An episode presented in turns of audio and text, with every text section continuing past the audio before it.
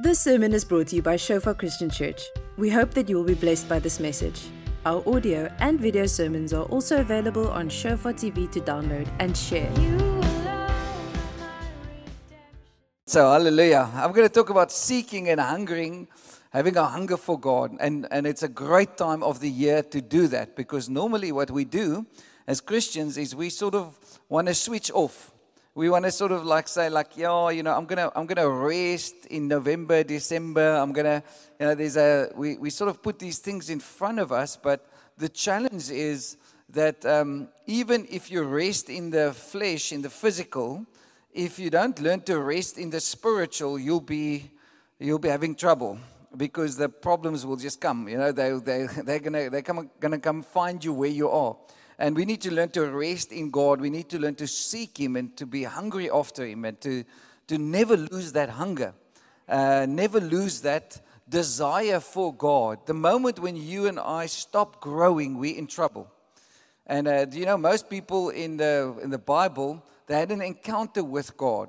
Always started with an encounter, and that encounter made them more hungry for God. So that it wasn't because they were trying harder, because they had to seek God. Now, the Bible says we can only love Him because He first loved us. We can only seek Him because He first came to seek and save us who were lost. He was not lost, you know. Uh, some people say, like, I found Jesus. No, no, no, no, no, no, sorry. Jesus found you. you know, it's not like I found. I went looking for Jesus and then I got born again. No, He came to find me where I was lost, where I was a sinner, where I was like nowhere. You know, so we can only give to God what He has already given us. And uh, I love what um, Tim Keller says. He says that um, the most important thing about mankind is what we think when we think about God. Who do you think God is? Because your perception will determine your reaction or your response to Him. So if you think He's an angry man with a stick up there, that He's just sin conscious, you're going to be in trouble because you're going to respond to Him in that way. And every Christian uh, if you are a Christian here this morning, then you can either live in one of three spaces with God. You can be God conscious, meaning focusing on the Lord. You're hungry for Him. You're always looking at what He's doing. You can be self conscious, meaning you're always focusing on what you must do and what you must fix. Or you can be sin conscious, meaning that you're always about right or wrong. And we have to daily choose in what space of those three we're going to live either God conscious, self conscious, or sin conscious. Self conscious can also mean, like, oh Lord, you just need to bless me. And I need to be successful for Jesus. I need to be wealthy for Jesus. We just add the for Jesus, you know? Or we can be sin conscious. It's always like we're in legalism. We're into, like, you know, doing stuff, and it's a lot of set of rules. And um, our, our students, they go out here on campus and um, do pub ministry, and it was actually funny. It was a massive compliment. Um, and so Chris told me, he must, he's not here, I think he's at the other service, but um, uh, he said to me, so they, they're talking to this guy, and this guy said, said to him, yeah, yeah, yeah, he's also a Christian, you know, uh, but, he's, he's, he, but, but, but he must, he must realize that he's, he's in the pubs probably too much, you know, much more than what he's at church ever. But, but he's, you know, there's, he's, he's sort of an in between Christian. And um, so he said, like, on, on this one side, you know, there's, he really doesn't want to be like these conservative religious people on the one side. And he mentioned very conservative churches. I'm not going to mention their names. But um, so he says, not on that side. But on the other side, he doesn't want to be like these shofar people, yeah? They, they just they're just too too tense, you know. They're just they're just going flat out for Jesus, but he doesn't want to be a Christian like that, you know. He wants to be in between. So they spoke for 30 minutes, and at the end of the 30 minutes, he says, "So what church are you in?" He says, no, "I'm in Shofar." He says, "Oh, sorry, sorry," you know. and I thought, what a compliment, you know. If uh, people say you're too focused on the kingdom of God, you know. Um, and we, we're not talking about being driven, but we're talking about a hunger. You know, in the Middle East, even they have two groups of people in the church. They say they call them members and they call them Christ followers. They say there are lots of people that are just members of the church. There are lots of people that just attend events. But then there are Christ followers. And I think what COVID is doing in so many circumstances and the economy and a lot of stuff it's busy shaking the church in the West, especially.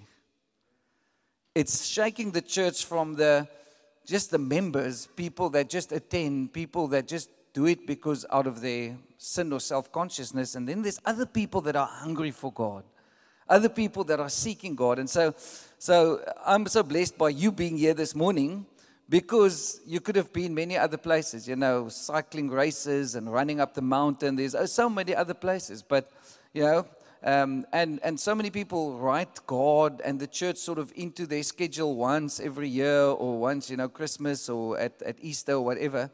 Uh, but there is a group of people that God is raising up that says, Lord, we really want to serve you.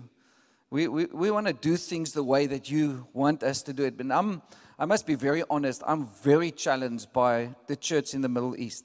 If you want to be challenged, go read a book, The Insanity of Obedience and see what the norm of 70% of the church is that's being persecuted.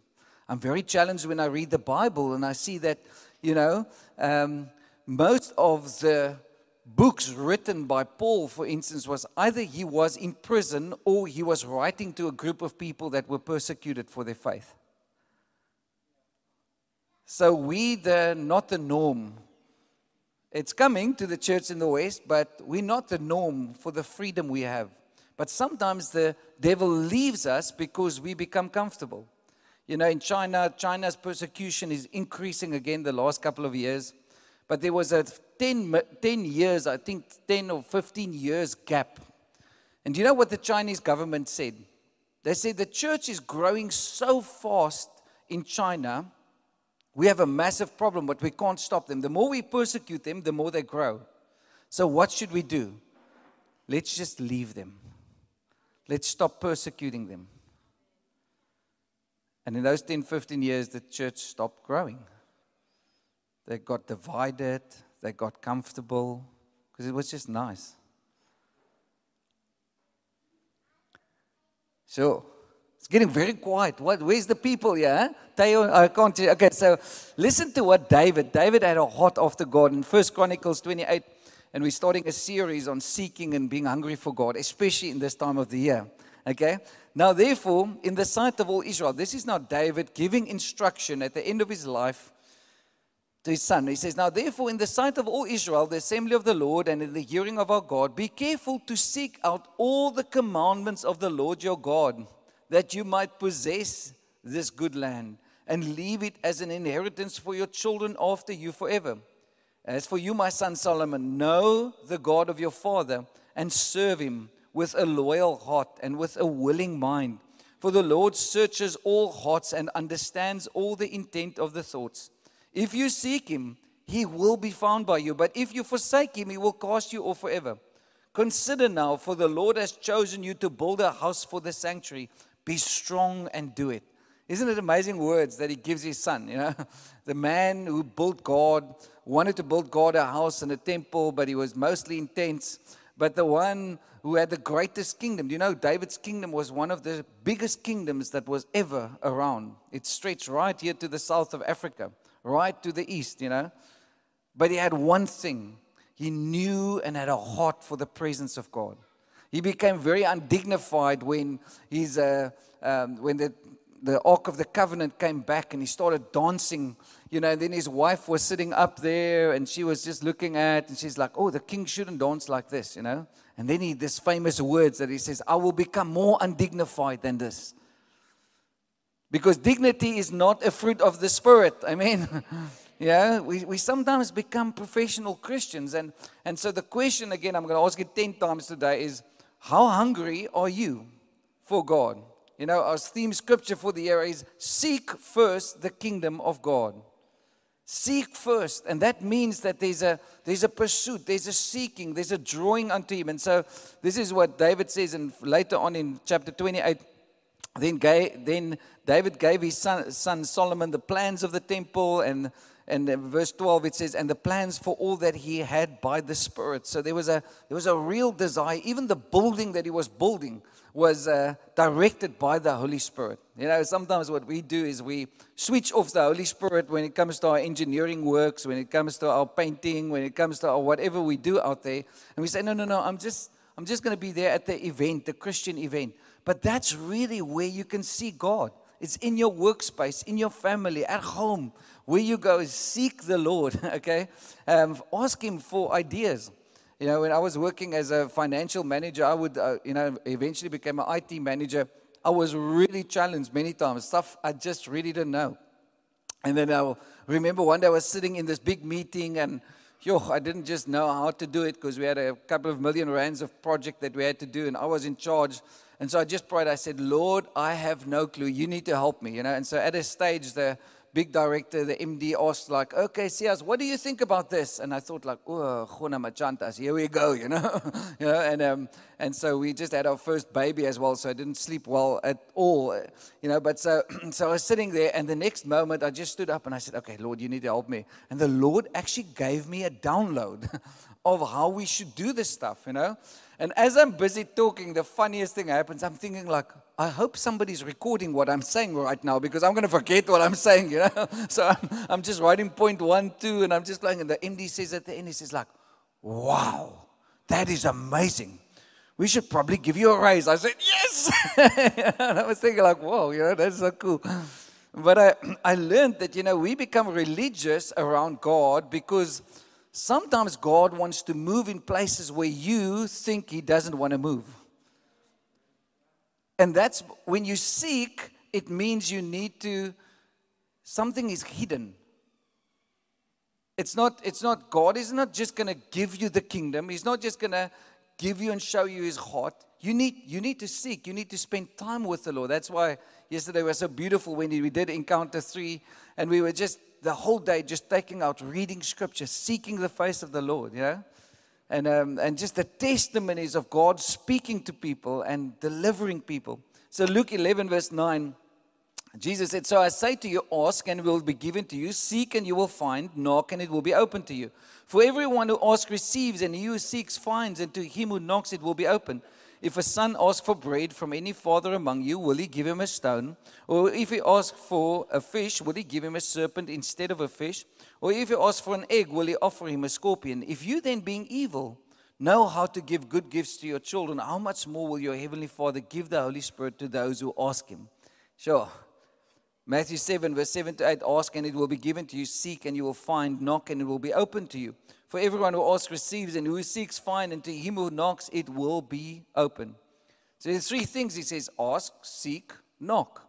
It's, it's, it's so simple, and yet we sometimes come to this place where we sort of lose that hunger, we lose that, that desire um, to, to say, Lord, like, ah, maybe I know everything, or maybe I'm not good enough. We, we use excuses, but when you ask, you ask not in vain. You always ask a person. So it means like there's a relationship aspect to asking.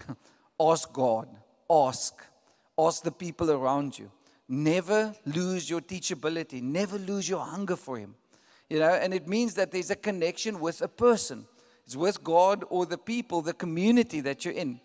And secondly, if you seek, you need faith. You need to realize like there's something that's hidden, something I must go and find, something that, that I need to go after that is a mystery. I need to seek, you know, I don't know how many parents are here. You know, there's a, there's a place where you play a little game, hide and seek, you know.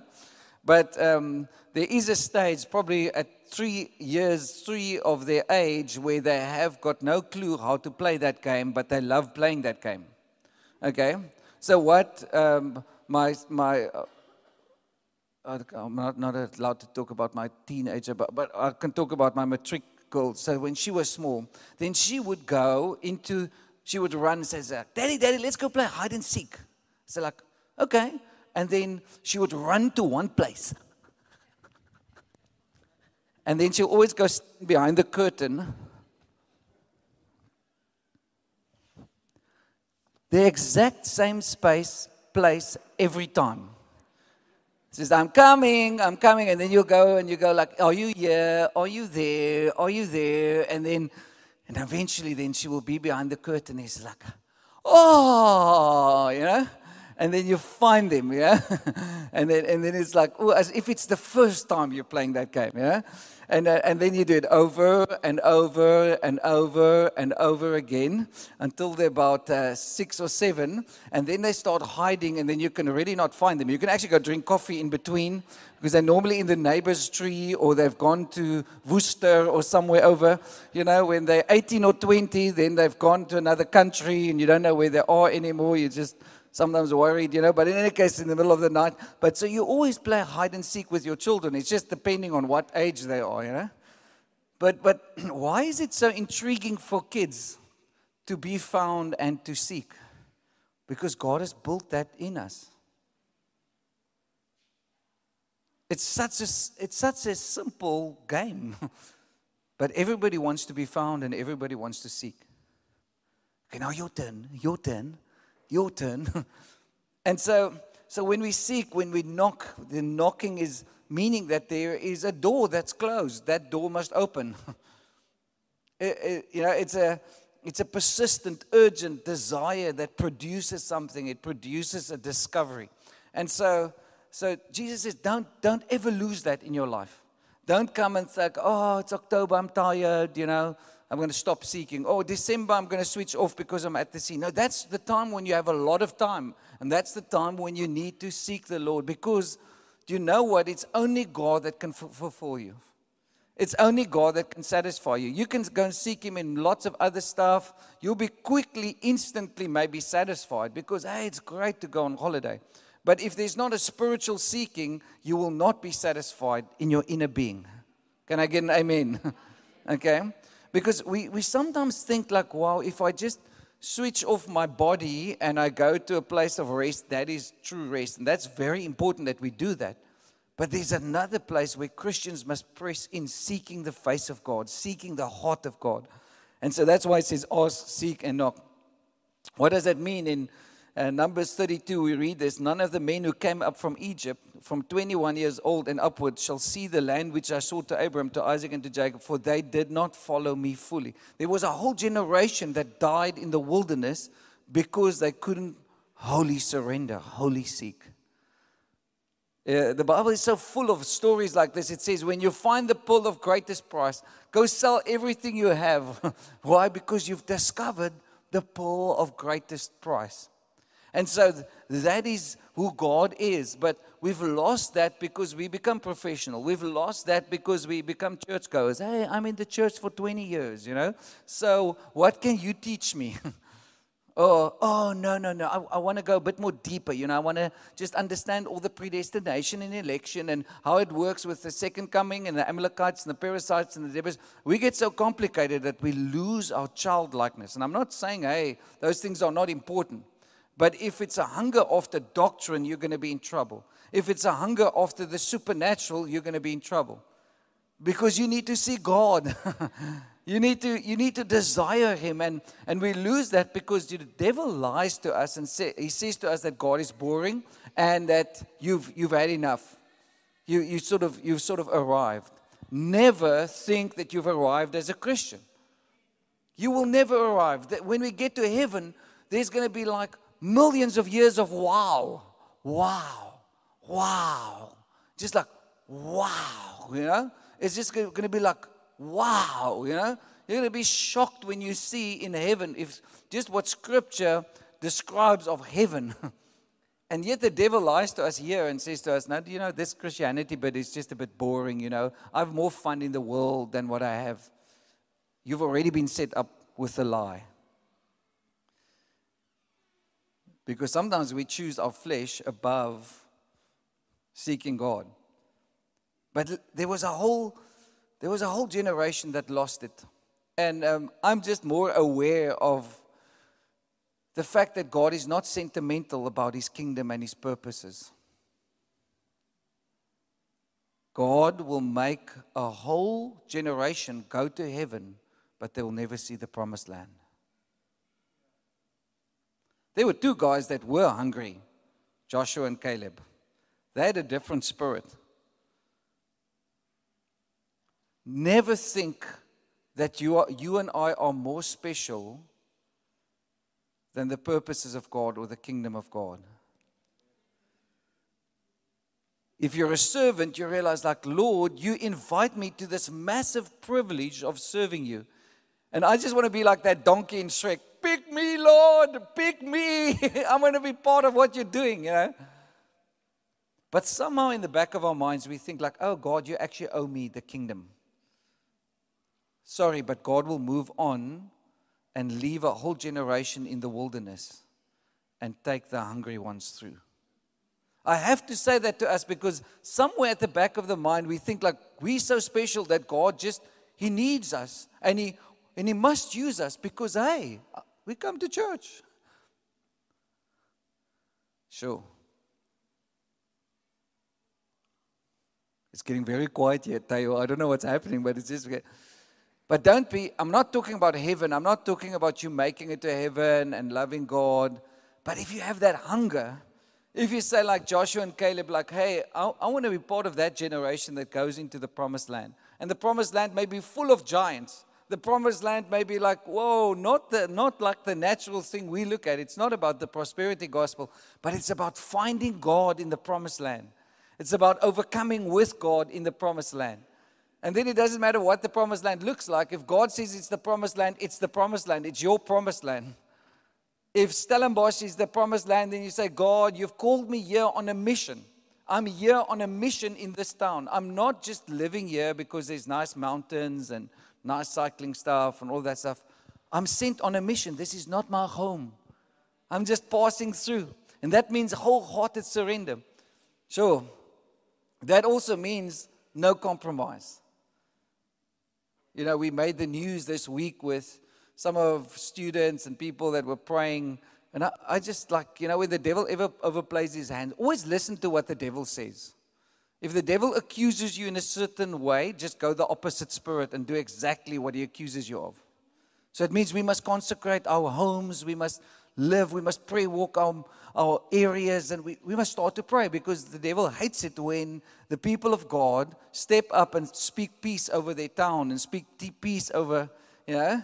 So he always overplays his hand. Just go and listen to what he says. And then you just do exactly the opposite. Because he wants to intimidate, he wants to take you out of the purposes of God.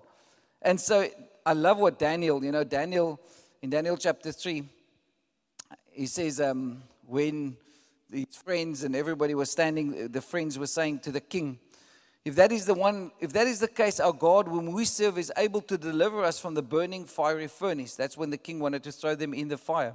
And he will deliver us from your hand, O king. But if not, let it be known to you, O king, that we do not serve your gods, nor will we worship the God image, the gold image which you have set up.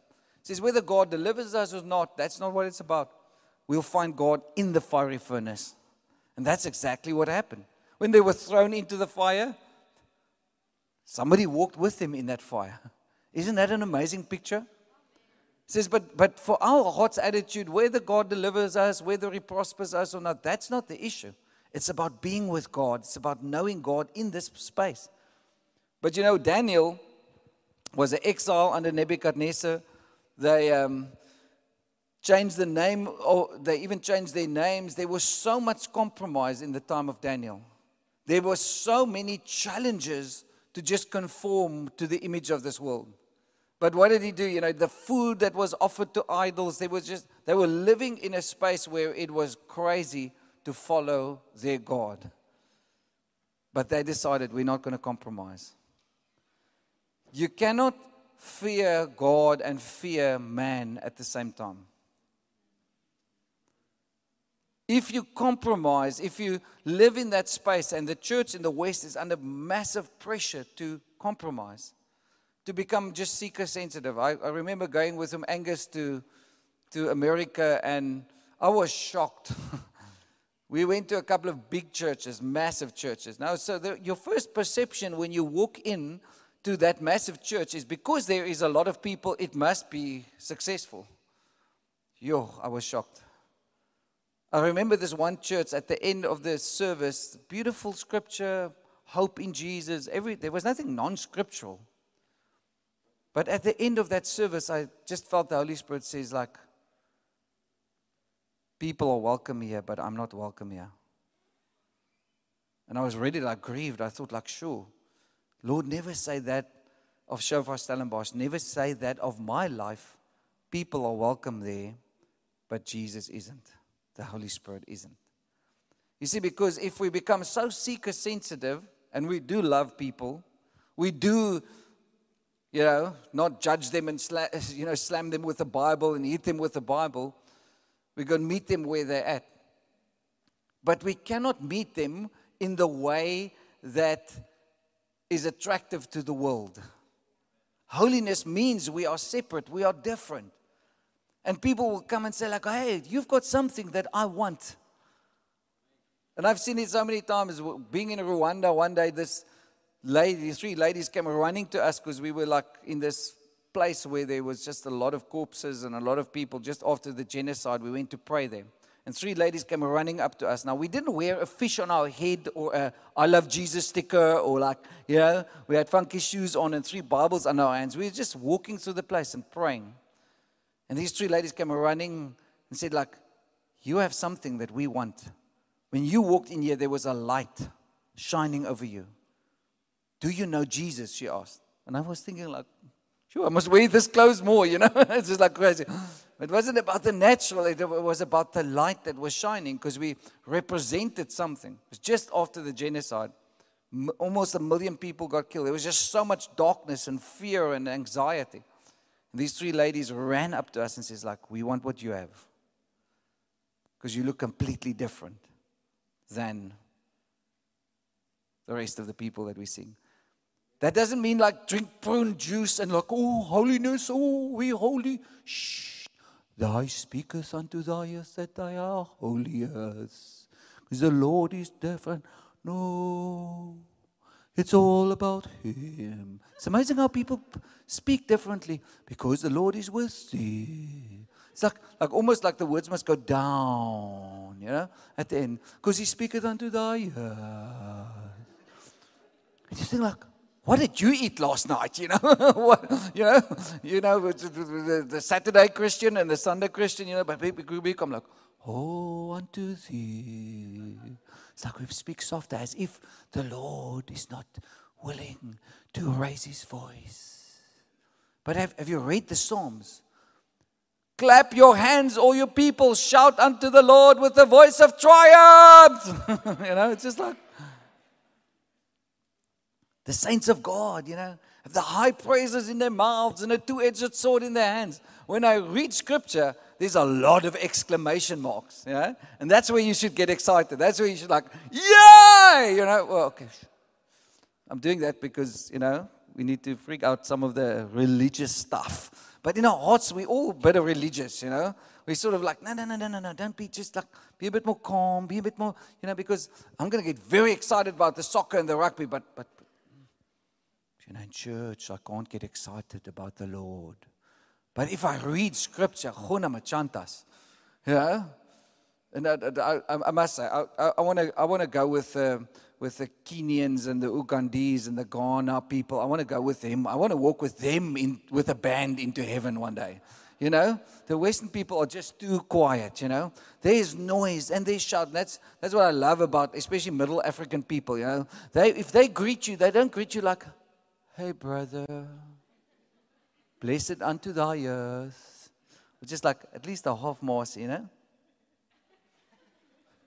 Say, Yes, Pastor Sayas, how are you doing? and it's like from the other side, you can hear them a mile away. And I say, like, bring it on, Africans. We need to get it there, you know? But, but it's amazing how we, we get stuck, you know? Because um, I did a wave offering to the Lord, you know. But there was no compromise. In James chapter 4, verse 5, it says, Or do you think that the scripture says in vain, the Spirit who dwells with us in us yearns jealously? But he gives more grace. Therefore, he says, God resists the proud, but gives grace to the humble. Therefore, submit to God, resist the devil, and he will flee from you. Draw near to God, and he will draw near to you. What a, what a, what a beautiful scripture the Spirit inside of you yearns jealously for your relationship with God. God is jealous about your hunger. God is jealous about your yearning. What do you yearn for? What, what, what is that thing inside of you that you hunger for, that you desire? And He wants to change your desire. You can't just do it on yourself by because you psych yourself up and tomorrow morning I'm going to wake up at 4 a.m. because that's going to make me more hungry for God. No, it's the Holy Spirit inside of you, but you need to give Him that space. You need to say to him, Lord, come and yearn jealously inside of me. Because God is a jealous God. He's jealous about what you spend your time with, what you spend your finances on, what you spend your weekdays on, what you in your God is a jealous God. And the only reason it's different than the jealousy of the world, the jealousy of the world is like competitive and it's, it's, it's just like he yearns to have time with you and he yearns to have your life. He yearns because why, why he's, he's not changed by, by you worshiping him or I worshiping him. He's not changed by, you know, us hungering for him. He, we can't change him. But God knows the best thing that he can give to you is himself. Because you'll change into his image. He's not a selfish being and nothing can be added. He's perfect. He's holy. And so the, the amazing invitation is come not because he needs it, but because you need it. and I need it. Take your finger, turn to your neighbor. Okay? And then you say, I want to tell you, I need God. Then turn to that finger to that self, okay? Tell them, I want to tell you, I need God. cool. But it says here, the spirit who dwells in us yearns jealously. Again, an exclamation mark. But he gives more grace and he says, the attitude by which we come is a teachability, it's a humility. He gives grace, He gives you an opportunity in that space where you are humble. But when you're proudful, God will resist you. But when you're humble, God will give you grace. He will enable you to, to yearn more, even for Him. So, so again, I want to say it's not about your effort. Because some of us, the accountants like myself, would think like, I need to psych myself more up. No, no, no. You need to surrender more. You need to give up more control. And, and just be very honest and say, God, you know, I'm just not less. I, I just, I actually don't want to read my Bible. I actually don't want to, because that's where humility starts, is by pure honesty before God, a brokenness before God. But God, help. Children does that all the time, you know. But when we grow old, we want to fix everything and we want to be in control. But so that's where it starts. Is like say, Lord, come and show me how much you jealously yearn for my relationship with God. Come and come and bring me to a place of repentance. Come and bring me to a place because that's what repentance means is a change of mind, of action and direction. I, Lord, I can't go on in the way that I've been going on because I really, Lord, think that that pornography or that other stuff will satisfy me. I need to repent. I need to turn back, Lord, but I can't just even in myself. You need to grant me. Therefore, I humble myself before you. Then I resist the devil and he will flee from me because I submit to God. But when I draw near, he will draw near. Who draws first? Us, okay? We said it at Encounter 3 and 4 this weekend. There were two sons, you know, and uh, George preached on it a couple of weeks ago. The prodigal sons. The one is the one full of shame that had to return, and the other one was the one full of self righteousness that never returned into the father's house. There was a fatted calf, but somebody had to come to their senses. Somebody came and said, like, well, maybe it's better here in this shameful place with the pigs than it's better at my father's house than here with the shameful pigs. The other son said, I want the fatted calf, but I want it with my friends. So, both, we all have a part of shame and we have a part of self righteousness. Both parts of us must come into the Father's house. But it takes humility. Draw near to him, and he will draw near to you. Listen to it. We're going to end with uh, three scriptures. Are you still with me? Cool. So I'm excited. So, hallelujah. I'm just preaching at myself most of the time. Psalm 34, verse 10. The young lions suffer want and hunger, but those who seek the Lord lack no good thing. Seek the Lord and his strength. Seek his presence once a year, once a week no, seek the Lord and His strength. Seek His presence continually, every day. Psalm 103, Psalm of David. Bless the Lord, O my soul, and all that is within me. Bless his holy name. Bless the Lord, O my soul, and forget not all his benefits, who forgives all your iniquities, who heals all your diseases, who redeems your life from destruction, who crowns you with loving kindness and tender mercies, who satisfies your mouth with good things, so that your youth is renewed like the eagle. Bless the Lord, O my soul, and all that is within me. That's what worshipers do. That's what a hungry group of people do. And I want to challenge and invite us because the Holy Spirit wants to yearn jealously within us. Not just over one or two people. Yes, the students, they're going wild for the Lord. You know, they're just like, yo, yo, yo, you know, and we have to sort of tell them sometimes, hey, study, study, study. That's, you know, part of worshiping the Lord, yeah? But why do we lose it when we get older? Well, sometimes because busyness of this world, the responsibilities of this world, the things. But most of the time, because we are lied to, we believe the father of lies. We think God is boring. We think like God isn't really enough. We think like maybe I'm not going to really be satisfied in Him. Maybe the things of the world will satisfy me more. And you know, they will satisfy you because it's a quick fix, it's a, it's a quick, instant gratification. And the world has been trained to go for quick fixes, quick stuff. But you know, the next day, you can run for that trophy, you can run for that marathon, and oh, it's great, you know. Been planning for three years to run the Comrades, and that's massive. Okay? How much of that planning have you done for the kingdom of God? Oh, no, you can't say it like that, Pastor. You know, I need to exercise my body, you know, and I need to pay 10,000 Rand to go fly up to the comrades, plan for three years, exercise for three years because I'm going to do the comrades. Okay, great. Have you ever done that for a mission trip? Have you ever done that for any venture in the kingdom of God?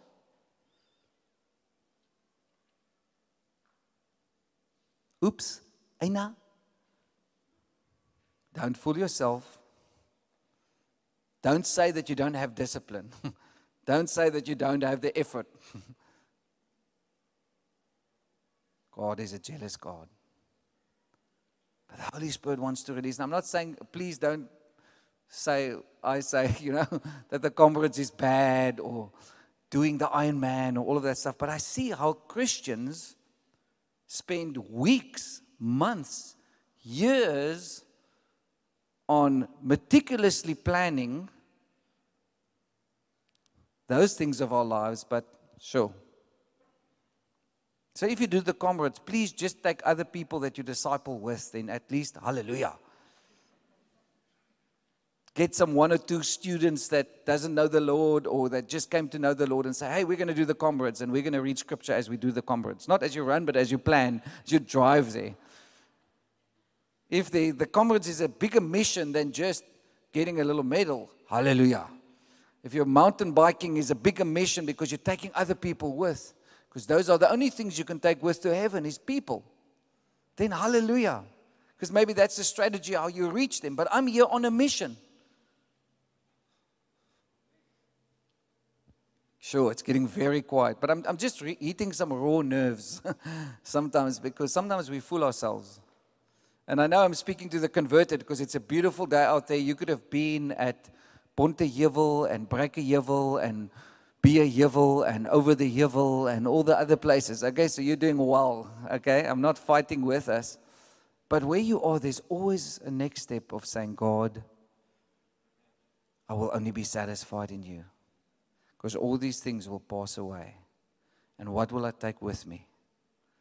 Is the revelation of who He is, is the time spent with Him, the time where I invited other people to be with Him. It's the only things I can take with me.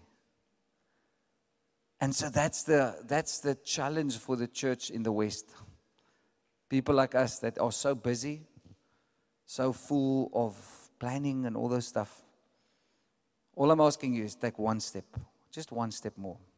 just one step of drawing near to Him. Will you stand with me this morning as we're going to pray for each other? Thank you for listening. Remember that our sermon audio and videos are also available on Shofar TV. Go to www.shofaronline.tv to download and share.